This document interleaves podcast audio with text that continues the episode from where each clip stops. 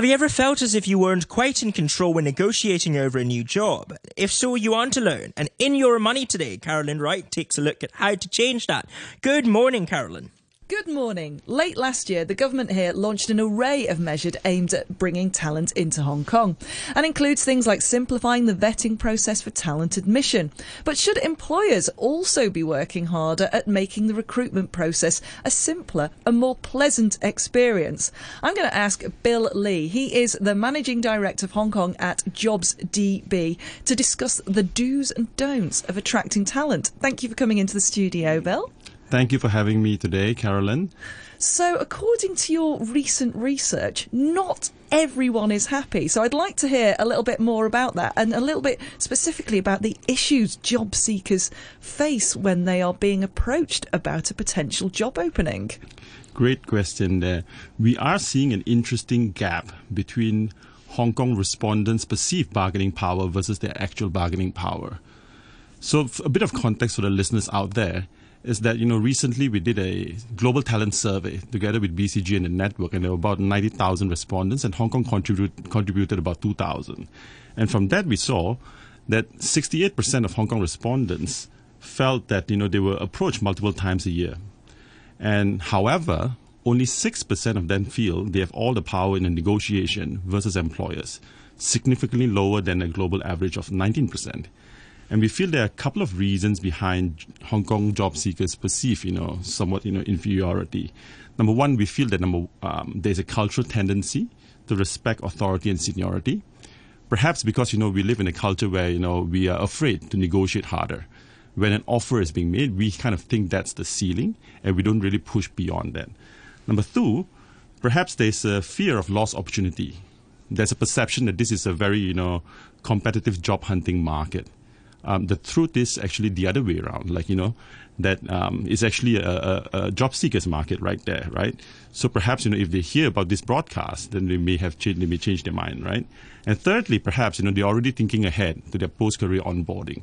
There's a reluctance, therefore, to push too hard during negotiation because they may seem as though, you know, they are um, going against their prospective future manager, right? And that may affect their future promotion chances, etc. So that's, I think, would be the reasons. So actually, it sounds like people should be less scared about negotiating harder to get what they want. Yeah, absolutely. I mean, like that's what the survey is telling us. That's what the global respondents are confident. But for some reason, Hong Kong respondents aren't, and hopefully, you know, they should be. Yeah. So, do you think uh, recruiters could change their behaviour to help people feel more comfortable in having those kind of discussions? Absolutely. I think in this current day and age, especially in the current market environment, um, competitive remuneration, um, sexy titles, as well as comprehensive packages are just table stakes, right? So I think employers and hirers just need to do more to attract the best talents. And we have a couple of valuable pro tips here, right? Number one, you know, would be A, um, hirers should be looking to create job ads with clarity and honesty. And in particular, I think in Hong Kong, it probably is best if they can to provide a salary range in the job description because that's something that job seekers are looking for. And traditionally in Hong Kong, you know, hirers are generally more reluctant to basically do that. Number two is that um, recruitment process matters. Like, you know, employers and hirers tend to overlook this and think that, you know, if I make a good offer, then perhaps it's not important for me to do follow up. But we found that through the survey, about 65% of them, of Hong Kong respondents, say it's an honest conversation during recruitment is the number one way for hires to stand out. And I think this is because recruitment process is actually the first time a prospective job seeker has an opportunity to meet somebody from the organization in person. And that basically is the first impression, and this lasting impression. And about, you know, um, 52% says if during that process there's a negative job, ex- negative recruitment experience, they would probably turn down an otherwise attractive off- offer. And that's really critical. And the last pro tip I have for the hirers out there is that only in Hong Kong, 42% of Hong Kong respondents say if the hiring manager actually takes up the phone, picks up the phone, makes a phone call, and try to convince that candidate, he or she is more likely to join that company. So please do that if you have that opportunity. So it's more of a two way street. It isn't kind of the old fashioned thing of you just do an interview and then you kind of get a letter through the post afterwards. You should actually be making more of a network. I, am interested about some of the things you said there as well about offering feedback because I, I, remember I've recruited people in the past, and you know, I would have a conversation with people who even weren't successful in getting a job to offer them feedback on where they, they needed to maybe up their skills and things like that. And is, is that something that you see as very beneficial to employers to offer that kind of thing too? A- absolutely simply because you know during the recruitment process there's also that part about employer branding and think about what we always used to do right when we are interested in a job and we got an offer we're considering whether to join often we know we ask our most trusted parties, whether it's our friends, you know, we check company website, etc. Now, if there's a negative review about that company during whichever process, whether a person working there, a person during the during the recruitment process, it basically colors the candidate's perception about a company.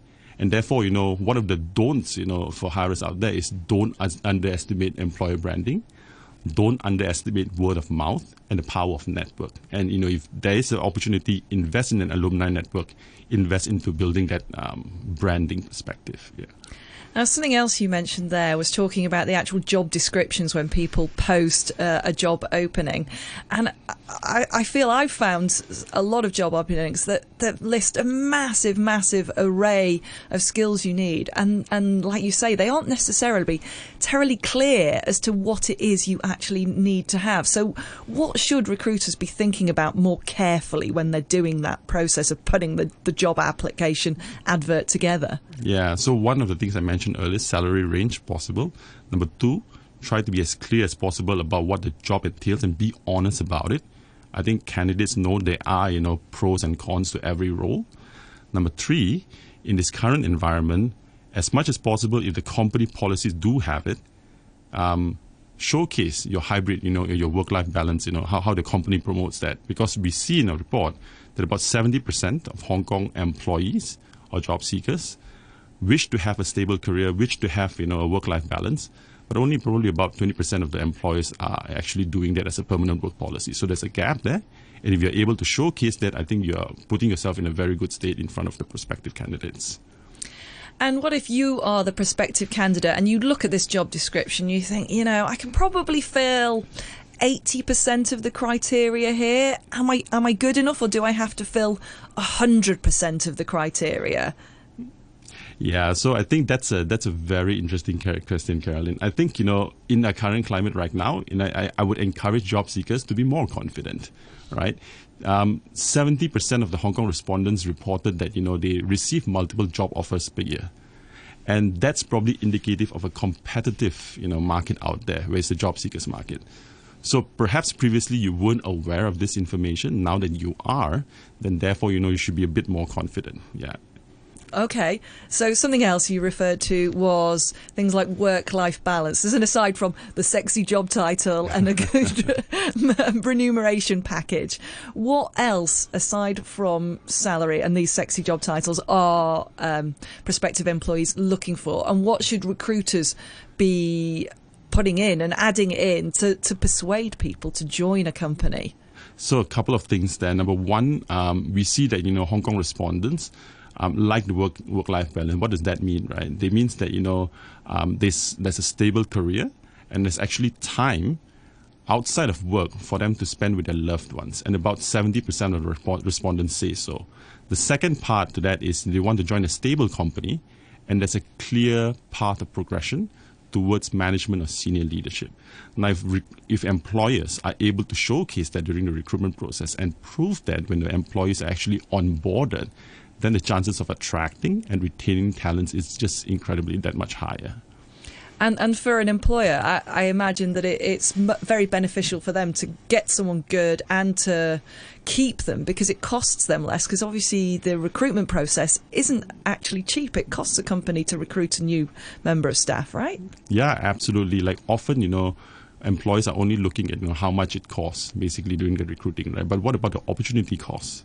Right? The time it takes to fill up that particular role, right, how much revenue loss is therefore the case, right? And I think uh, encourage employees to look at it from that perspective, and therefore you know consider things like time to fill, consider things like you know revenue loss, consider things like you know the cultural you know um, aspect of it, whether that's a uh, candidate fit to it, as part of the broader consideration when recruiting, and not just look at you know the the particular course alone. Yeah. Okay, so there's lots to look at and lots of do's and don'ts, but I think some great advice there.